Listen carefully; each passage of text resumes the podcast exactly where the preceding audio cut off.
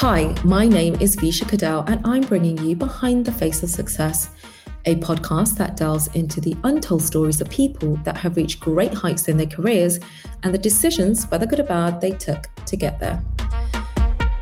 Journalism is an incredibly specialized skill to possess. Journalists are not only truth tellers, but they're also storytellers. But in today's world, it's becoming an even tougher business to be in, especially as new tech platforms emerge and audiences become so much more fragmented in their approaches to where they get their news. So, for this episode, I wanted to bring someone that really knows her stuff when it comes to growing her career from an award winning journalist to an author. My guest today is Poorna Bell. But let me start by telling you a little bit more about her. Poorna is an award winning journalist, a charismatic motivational speaker, published author, and influencer. She works extensively across several areas, including women's journalism, women in business, fitness and strength, body image, wellness, mental health, and is an advocate for diversity inclusion. She was the former UK executive editor and global lifestyle head for HuffPost and now works as a freelance journalist and editor for titles including The Guardian, Red Magazine, Stylist, Grazia, Women's Health, and The Daily Telegraph. She's become a popular public speaker and event facilitator. Has also received Stylist Magazine's Rising Star Award at the inaugural Remarkable Women's Award in 2019. She's also written a few books too, which I'll link into the bio of this podcast. She's a positive influence on body positivity, mental health, and using her social platform for good. All the stuff we need to be seeing on our feeds. Now, I always love having a conversation with Poorna or just seeing her speak on stage, really. Not only because her career history to date has been pretty outstanding, but mostly because we always have an honest and authentic conversation together, which says so much about her character.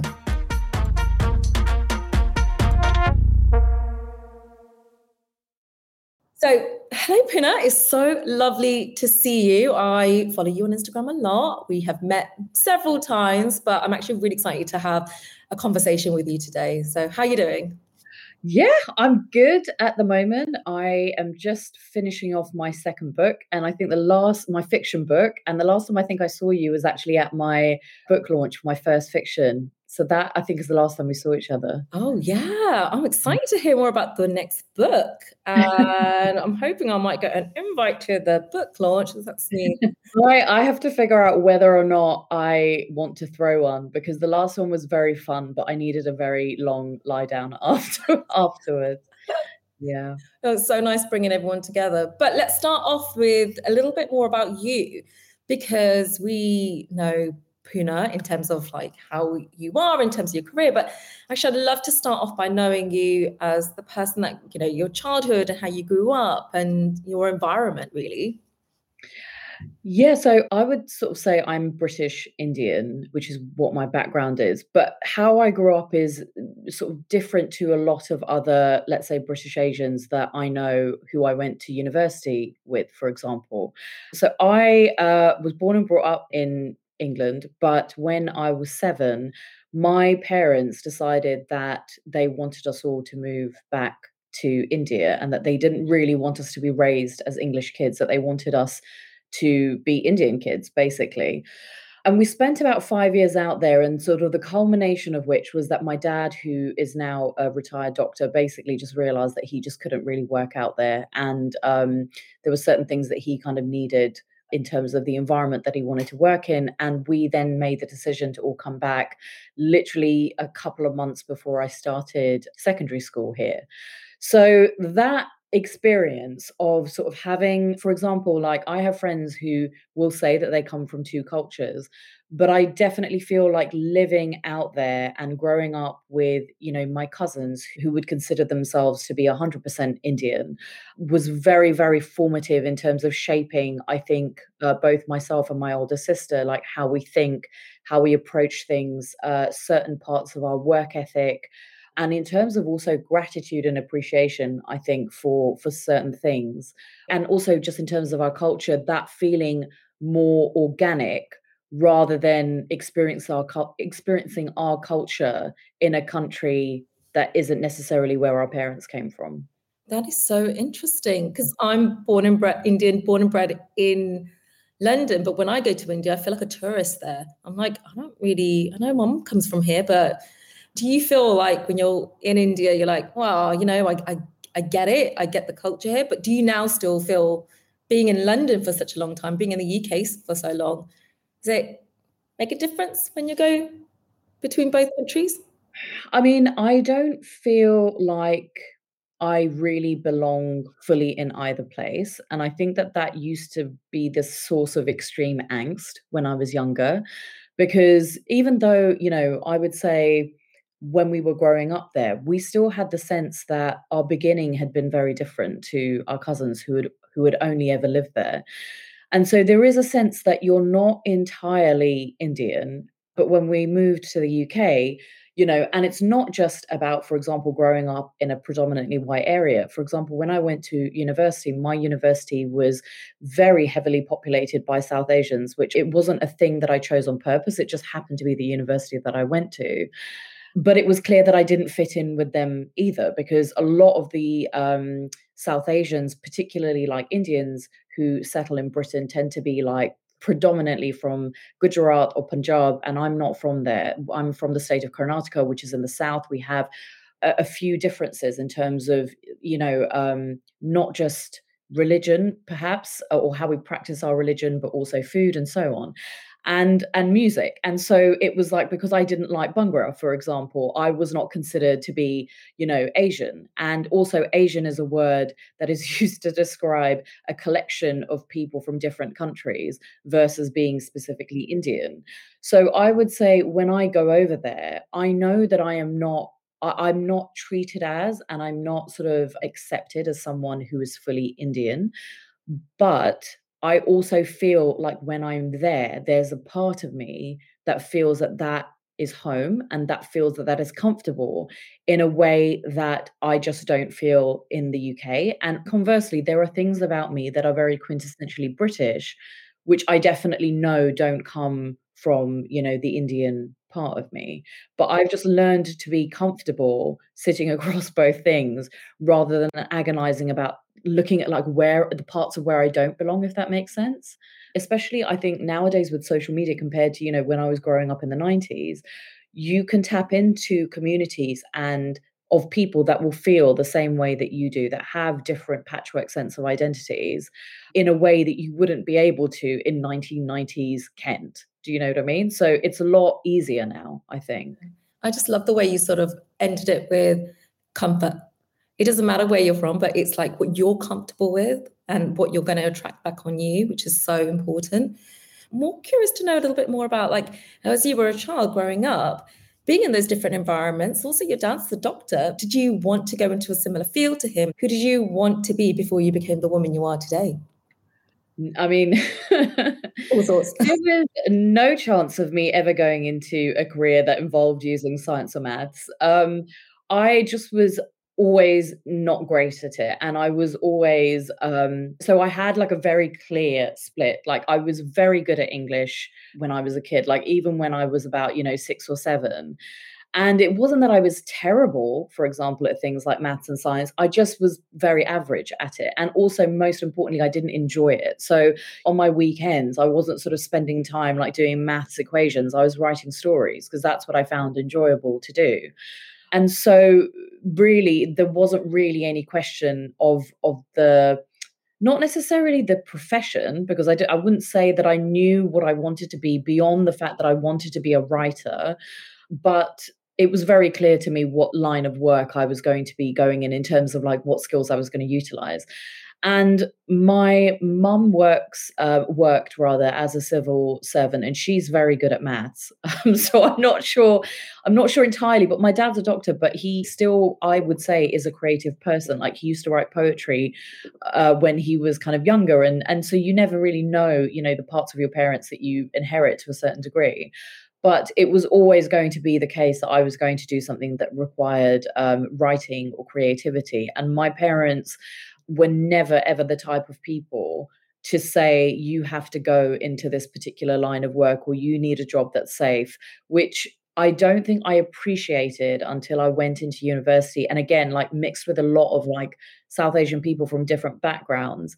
And a very close friend of mine at the time, I remember, was doing a biochemistry degree, and she had actually got a place at the London College of Fashion, but her parents wouldn't allow her to go because they just said, you know, that's not what we do as a career. And I still think about her and I still think about that. And I think of how different her life might be had she been allowed to actually just, you know, pursue the thing that she was naturally talented at versus the thing she probably doesn't even use her biochemistry degree now you know no and you know it's so interesting here you say that because i work in media my sister works as a banker and so whenever we used to go back let's say we used to go back to india or somewhere else she'd be like oh aaron's a banker she does this and she'd never say what i did because i don't think she got it and that's really interesting about how some of those roles are really idolized because people know them. That generation know them really well, but they don't know about, let's say, journalism. You started off as a journalist. So it becomes, I'm sure your parents knew about it, but there are multiple different parents that don't know about it and don't encourage their kids to take those avenues. So I'd love to know a little bit more about how you got into journalism. Obviously, clear connection with writing and storytelling, but what steps did you take? I think at, at sort of degree level, I was deciding what to do, and I was deciding whether or not to do an English literature degree or, for example, like a media, a mixed media journalism degree with it.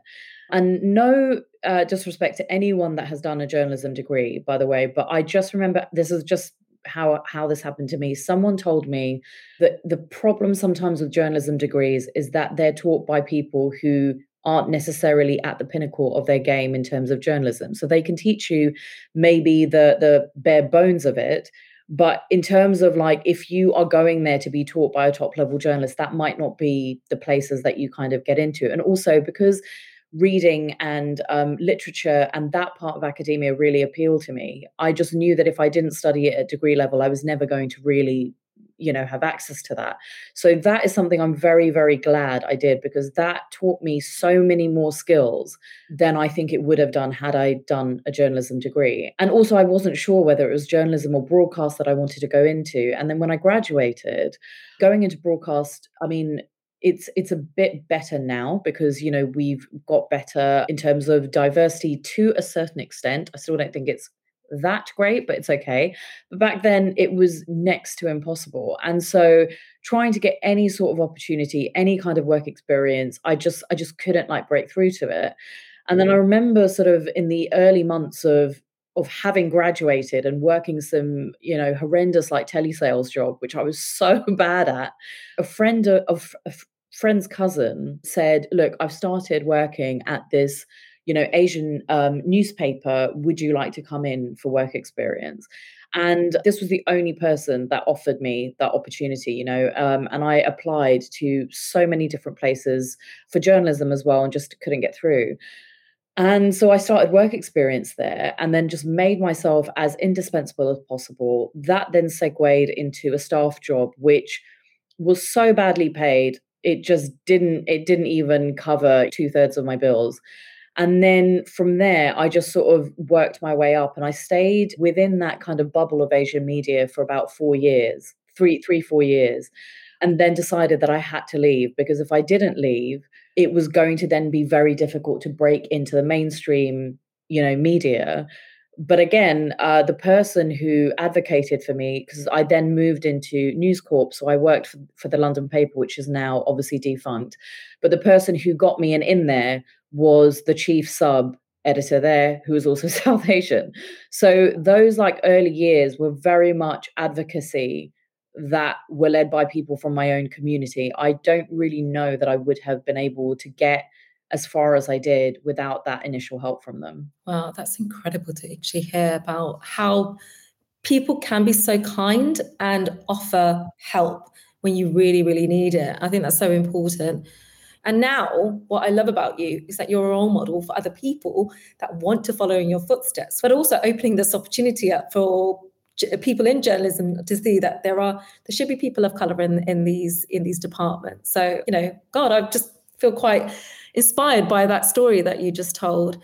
But now, as a author, how do you feel like you know that transition happened for you, going from journalism to now being an author? I mean, it's been a slow, long transition. I would say that when I was a journalist, I don't think it really occurred to me that I could be an author, to be honest. I did dabble a little with writing fiction manuscripts in my 20s, but they were really bad. I mean, they were they were awful manuscripts that I sort of sent out and you know, people were kind some weren't so kind, but people were mostly kind about it and just said, you know, this just needs a bit more development or whatever. But I just assumed, oh, okay, I'm just not going to make it as an author. You know, maybe I just don't have what it takes. And then I think in my 30s, I think it's quite telling that the first book that I published was actually nonfiction. It wasn't fiction. I don't think personally I would have been able to go from journalism directly into fiction. It, it would have just been too much of a leap.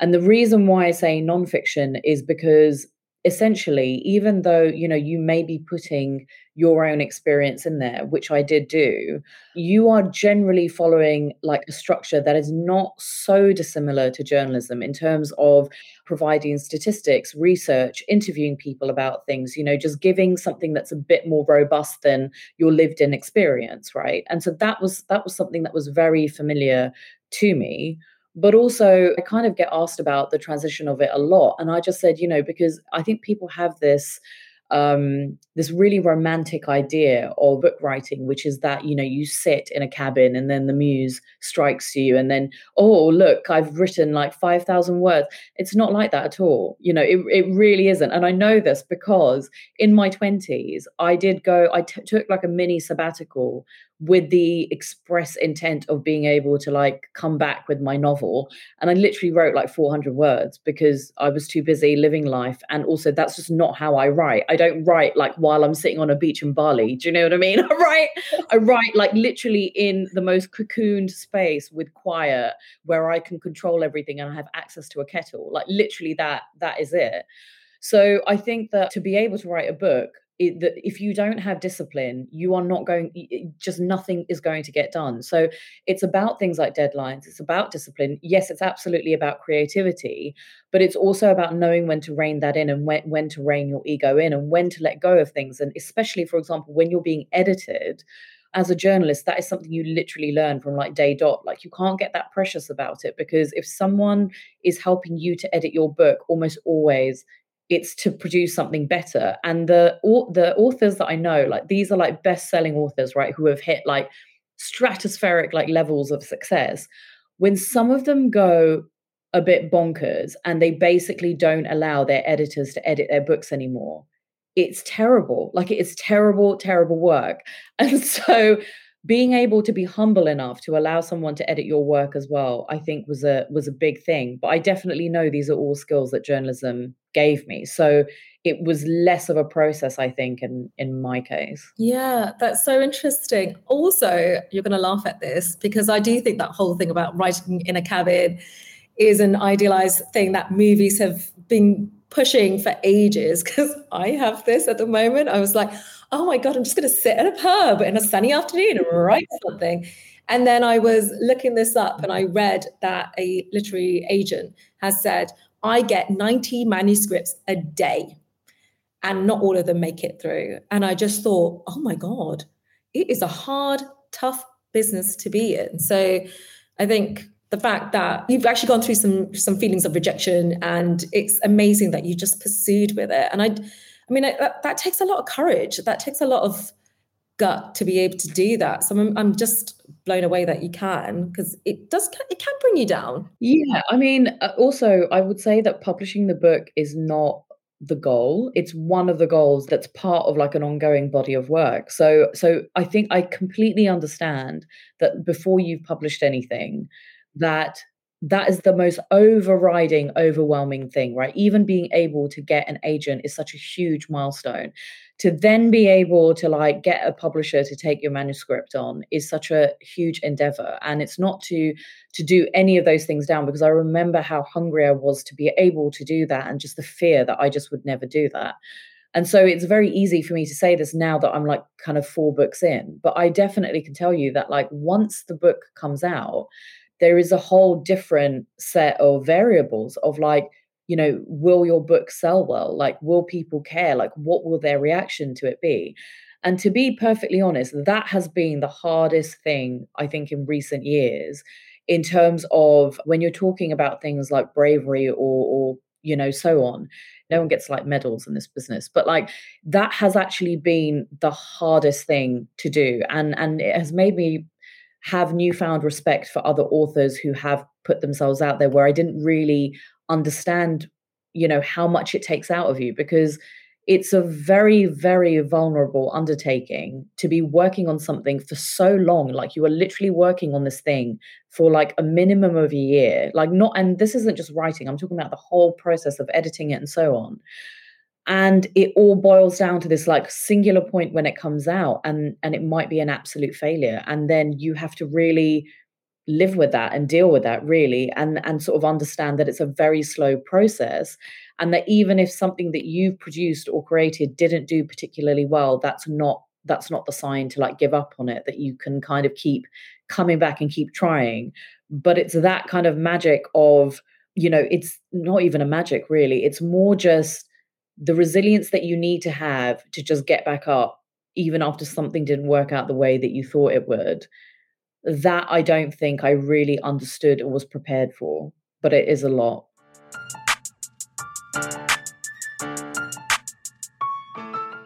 I'm really happy to hear that you were so open and honest about speaking about that because, as I said, mentioned to you a bit earlier on, I had been to some schools to talk to them about, like, what do you want to hear? I've got a journalist, guys. I've got an author. And one girl, she's 15 years old from Bow School in East London, did say, I want to become a journalist, but I'm so scared about what if I write something and people reject it? And that insight that you shared, someone can like really understand that, you know, it's it happens to everybody yeah, and also, you know, so I'm trying to like think of how to frame this in a way that doesn't make me sound like really jaded and craggy. But like if you want to become a journalist, which is highly comp- competitive industry, right? But it can also be a job that is just so rewarding, particularly for example, if you do the kind of journalism where you are either profiling let's say marginalized communities or you get to write about the issues that like really really matter to you and that that could really help people out if you manage to do it that way. That kind of journalism can change how people think and so that is a very powerful thing i think to sort of take on if that's the industry you want to go into but it is definitely not for the faint of heart and so i think worrying about what other people think of your pieces i think there absolutely has been like a level of understanding around, for example, sensitivity and also just diversity in your newsrooms, which is why I still think journalism has a long way to go. I think that we still aren't approaching anywhere near the diversity it needs because I just don't understand how you can reflect a society if you're not, if you're the ones talking and reporting on it and you're not reflecting that in your own newsrooms and in the writers that you hire.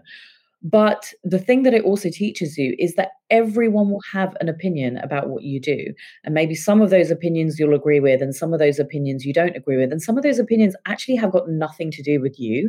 They've got, they've just triggered someone who's feeling a particular way around their life we have a rule in journalism that on an article you just never read the comments never read the comments and you'll be fine but also I think that you do need to develop a hard and a slightly thicker skin in terms of not everyone is going to love what you write. Your editor is not going to love what you write. And it's being open to understanding that when you are edited, when there is criticism or when there is feedback, all of that is going to feed into making you a better writer, really. Yeah, I love that because you just made me think about a scenario that I've experienced. And I was, um, one thing I like to say is filter the feedback because I think feedback is a gift 100% to help you get better. But also, sometimes some of that feedback is somebody's opinion, or they've had a bad day, or they don't quite get it. You can get bad feedback and then you can just stop, or you can get feedback and you go like, oh God, I'm going to do better on this. I'm going to improve myself maybe I'm uh, maybe, and there's a level of self awareness of being able to do that. I think too.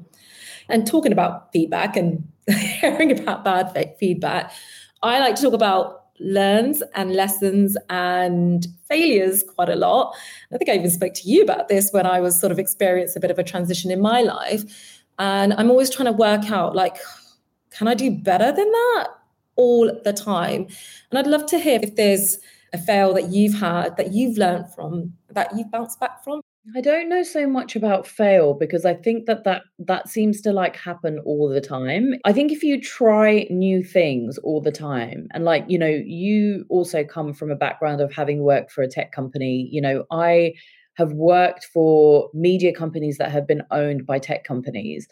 You are used to things changing. So you're used to like the internal landscape, even the internal structures of your company changing but you're also used to like the technology changing really quickly and you just kind of like have to adapt to it and absorb it you know as much as possible so something that may have worked like one year is not going to be the thing that works the the following year and i think definitely fine I, i've been a you know sole trader a freelancer for about five years but all uh, like there have been a lot of failings because i try a lot of stuff and i think that you know the stuff that we were talking about previously which is about I don't want to use the word like courage because I feel like that's that's the wrong word to use.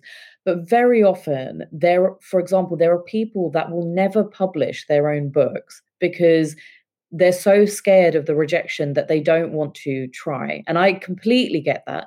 You know, in my 20s, I remember my mum helped to set up an interview with this woman who was really senior at the BBC. And I completely messed this woman around to the point that when I met her, I just don't think she really she was doing it as a favor, but I don't think she really, you know, thought that I had much potential. And I don't blame her because I messed her around. And the reason why I messed her around was because I was just too scared of trying and I was too scared of what that might lead to and, and what if I fail and so on. So I made myself fail anyway. And I would say that nowadays the failures are like just slightly different. So, for example, let's say I came out with my first fiction book last year and I had like really, really high expectations of it. Like I wanted it to become a bestseller, this, that, and the other. And it did fine. Like it did fine. It, but it wasn't a bestseller. And after that, I just went into this complete spiral of, oh my God, I'm a failure. I should never write fiction again. This is too hard. Everyone hates it. And I also felt that like I got really paranoid that people were thinking, especially my peers, that they were thinking a particular way about it, but no one was telling me the truth. And I literally drove myself mad for about three months with this with this continuous negative spiral.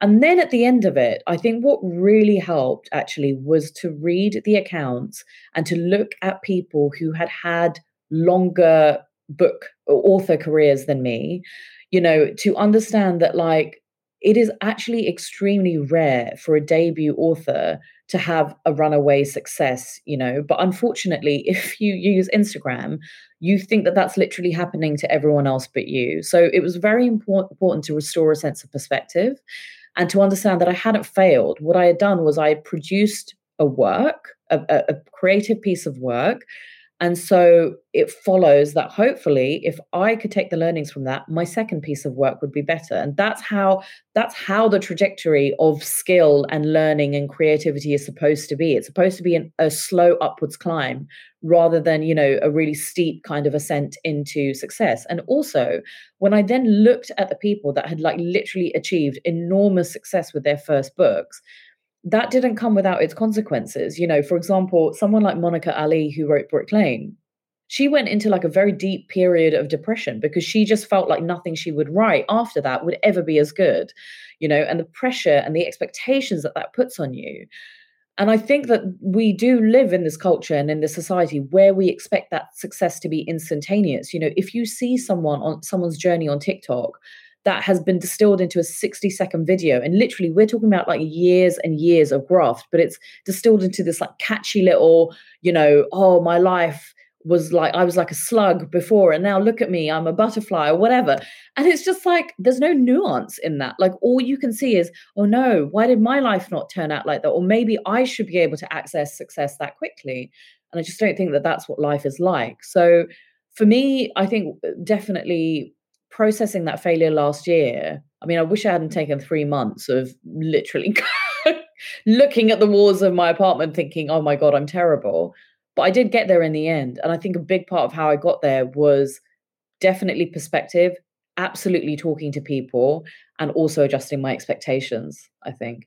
But, but not like, I'm not saying like, lowering my expectations or being negative about myself. It's just, oh, okay, so maybe next time rather than thinking you're going to be like a Sunday Times bestseller, could it be that the book gets into certain places that you really admire and like? And so it's adjusting, I think, what that parameter of success looks like. Yeah. Uh, and also, you, you kind of called out a couple of things that is the reason why I started this podcast in the first place, which is it's not easy. It's not going to take a day for you to become you.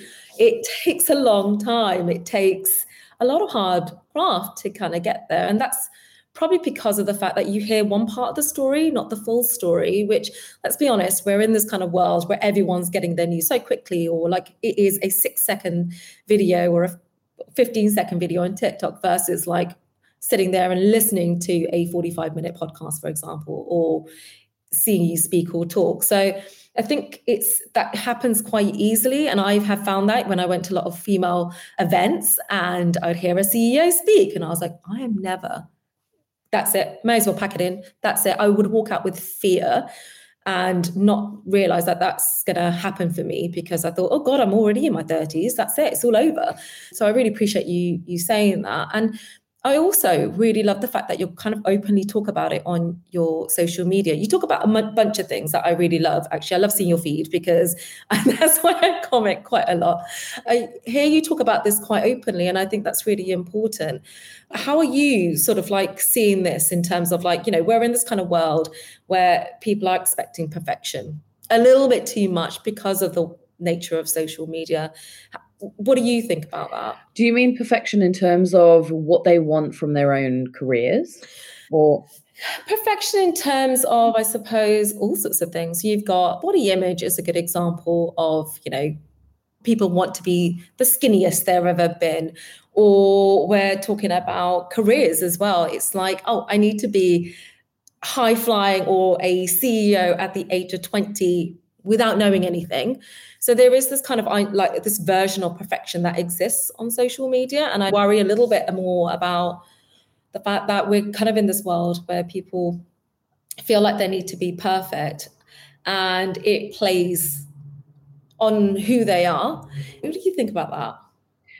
I mean, it's, I think it's tough because we do live in this like relentless hamster wheel, um, which if you just happen to like step on without really curating what you're looking at, it's so easy to just get sucked into it. I guess I'm trying to remember what it was like to be part of it where I didn't realize what was going on because I've just been, I feel like I'm just so out of that it, eh, to a certain regard. For example, I am someone who curates my feeds quite strongly. And even though there are, for example, I, there's an influencer who I follow who has started posting like quite problematic content about what they eat and what their gym routine is and i'm like no one cares. And also if you're posting this without like any context so the the the tone for example of the way that she's posting it is very much not like hey here's a sneak peek into my life like this was me training. The subtext is if you do this you can look like me too right?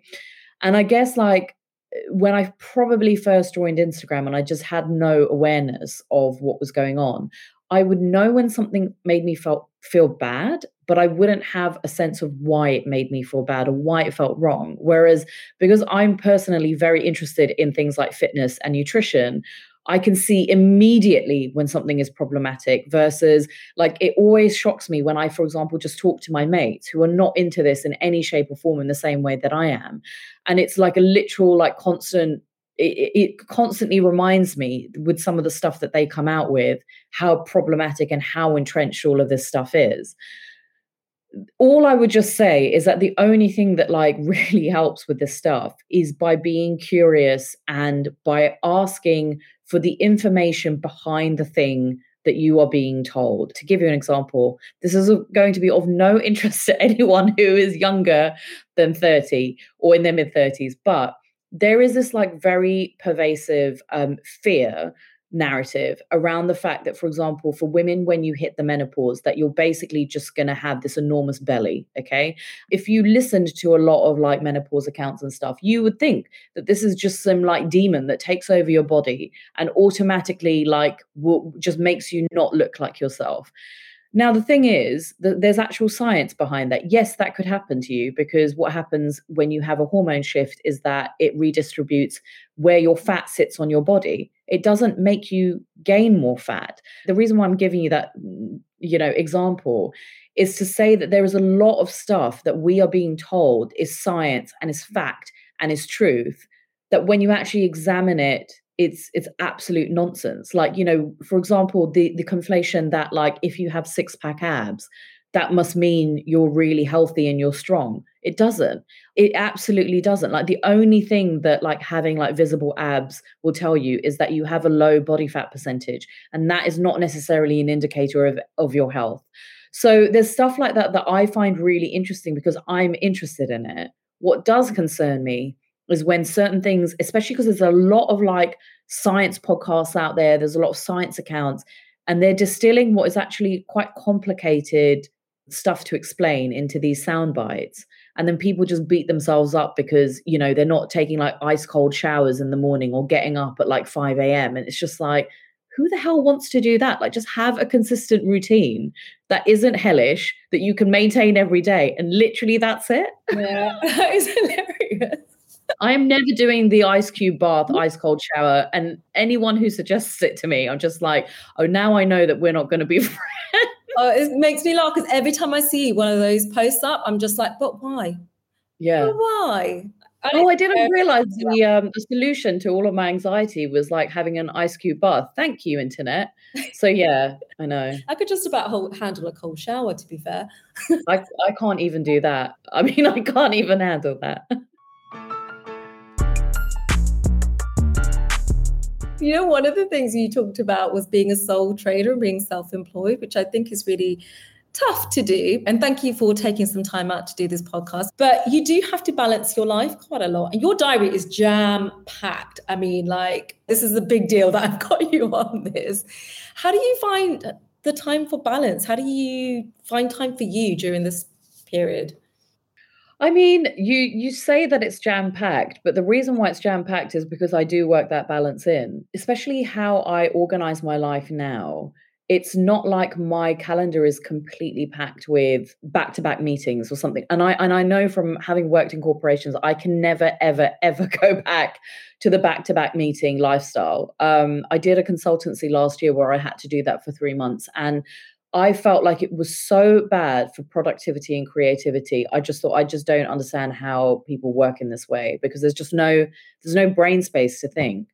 So for me personally, the thing I am probably bad at is by going, oh, okay, that's definitely my day off. I'm more, I, I kind of like sandwich the days off depending on what's happening in the rest of my calendar but I do make sure that that space and time is is there. I did feel a, a bit of guilt about this, but I just know that I've I've learned this the hard way. Where um, you know, next week I've got I was invited to a book launch for a friend of mine, and I can't do it because I literally am going to be out like two nights before that. I've got my niece coming to stay with me.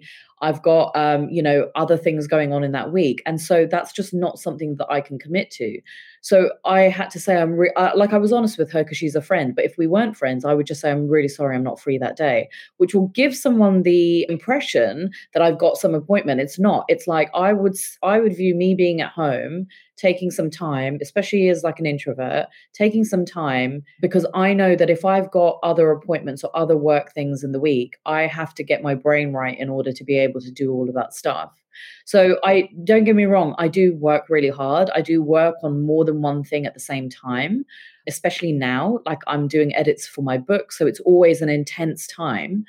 But that's what I'm working in extra time around because I know it's an intense time. And I know that if I don't work in time just to sit still and not have to make plans, it means that when, for example, that project or that deadline is over, I will literally like melt and not be able to do anything. So I'm really impressed that you set boundaries with yourself actually because I wasn't very good at doing that and I really suffered off the back of it and I came across a little bit grumpy and you know probably didn't show up well sometimes.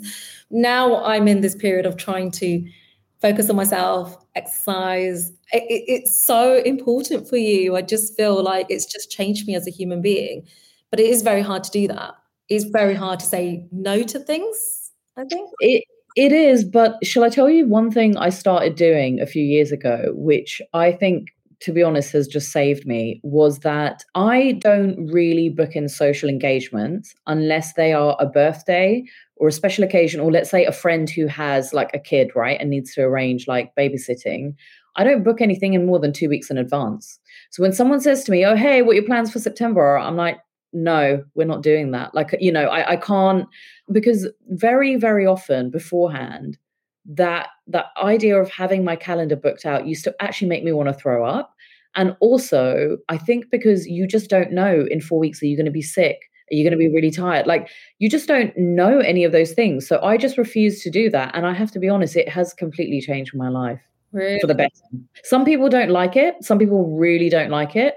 But I'm just like, I'm sorry. Like, if you are the type of person who needs to have stuff booked two months in advance, then I am the person that needs to have stuff booked no more than two weeks in advance. So at some point, you know, either we can meet in the middle around it, but I, I can't do the two months in advance thing. Yeah, that feels so far away. You just don't know what's going to be happening. That that does yeah. feel quite strange. Back to the point around your journey has been, you know, a process and it has made you the woman that you are today if you had to drop three top tips to somebody that wants to get into the field of work that you do or you know following your footsteps what would the three tips you'd like to offer i would say regardless of what industry you want to get into but okay particularly let's say something like journalism i would say that just be the person that works hard. Like especially if you're an entry level work hard.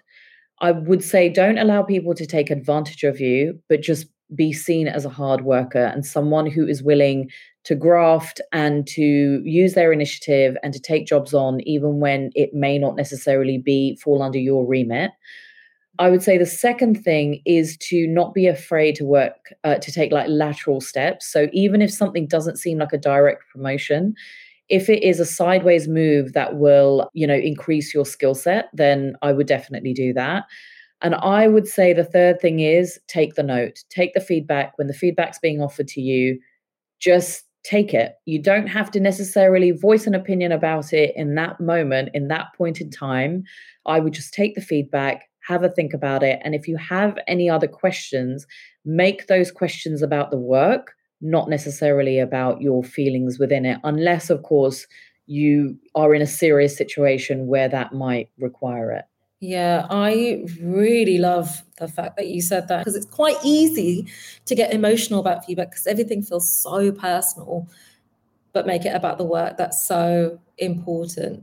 But also because I think that having been like a middle manager and a senior manager, the people that they will spend their time mentoring, shaping will be the people who take the note. It, you you won't want to spend your time doing that with people who constantly push back about it. So that that is my biggest piece of advice that I would give. And also being a hard grafter and and putting the work in, which doesn't, you know, I've been in situations where I've been managing somebody and they said, "Oh, I but I shouldn't be doing this. And I was like, oh my God, at your age. And when I was working in this company, I was like doing all of that and more. I guess this goes back to the whole thing I was saying earlier on around like the idealized job and where you need to be at a specific age. And people feel like they're giving themselves a hard time because they haven't got there yet. But actually, it's this is the work you got to put in. So I love that as a top tip because you're such an advocate for diversity and inclusion. Um, you've spoken quite a lot about it. You've also spoken about it in terms of journalism. It's quite not there yet, or actually just in writing. If there was an underrepresented community, or maybe if you, uh, that you would wish were more represented in your field of work, you know, who would who would they be? I don't think I can pick one because I feel like, for example, when you talk about something like the working class having more representation, and everyone's brain immediately goes to the white working class, and it's like, well, there can be people of color who are working class as well. So I don't think that you know if you are a human being you don't belong to any one community you could be a parent you could be a person of color you could be you know so i would just say that the most obvious ones are definitely, you know, racial diversity, neurodiversity, disability, as well as we're obviously talking about gender diversity. but i think that generally it does need to be you know looking at like senior management teams and looking especially at you know the leadership teams that you see uh, i don't think we're seeing anywhere near the diversity for example racial diversity that we should be seeing or gender diversity necessarily and that's something that i think you know we're in 2023 i, I still am concerned for example about like the um the the sort of headway that's being made in terms of like racial diversity in certain quarters and some of the like pullback uh, from certain brands and certain companies who don't seem to think it's an issue anymore. Yeah, I couldn't agree with you more. It's diversity of thought that we need to really make mm-hmm. all of these sectors flourish, all of these businesses grow. And I think a little bit more of that could be really helpful. I know I've gone back to social media again here, but I wanted to talk a little bit more about toxic behaviors. And I've actually seen a video of you talking about toxic behaviors within friends and letting those go. I've experienced some toxic behaviors, friends, family, even in a workplace environment as well. How do you feel about toxic behaviors and remove those from your life in terms of like if somebody's behaved in a way that you have not found has been a positive impact in your life? How do you sort of deal with that, whether it's a workplace environment, a friend, or a family member?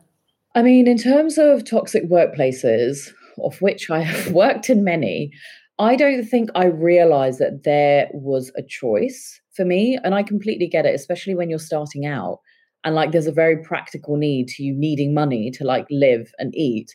You know, uh, of course, it can feel like and especially companies do this however where they make you feel like you should be grateful to get any job because you know especially if you work in an industry that's very competitive and journalism is one of the worst for this you know especially at that beginning stage when you're competing with a lot of people um, you may be more disposable let's say than perhaps other industries but I don't think you should ever have to feel like you're grateful for working somewhere. If you remove the emotion out of it, there is a work contract that binds you both together for which you get paid not for like sitting around and eating sweets. You're actually like providing like whether that's you know manual or like mental labor. So you you are giving something to them right in exchange for this money that you're receiving and I think definitely like how I felt about work was that, you know, whenever I would have like a really horrible boss or just like a workplace culture that would make you work like so many hours more than, you know, you were actually contracted to work. And I felt like I had to put up with it because if I didn't, then no one else would employ me. I would never be able to find another job. And I completely understand how you why you feel like that at that age but it just simply isn't true. You know, every single time I've either been made redundant or I have like proactively quit my job. I have, even though sometimes it's taken a bit of time, I have always managed to find myself another job because your skill set is what you take with you. That's not something the, co- the company doesn't have copyright over that, right?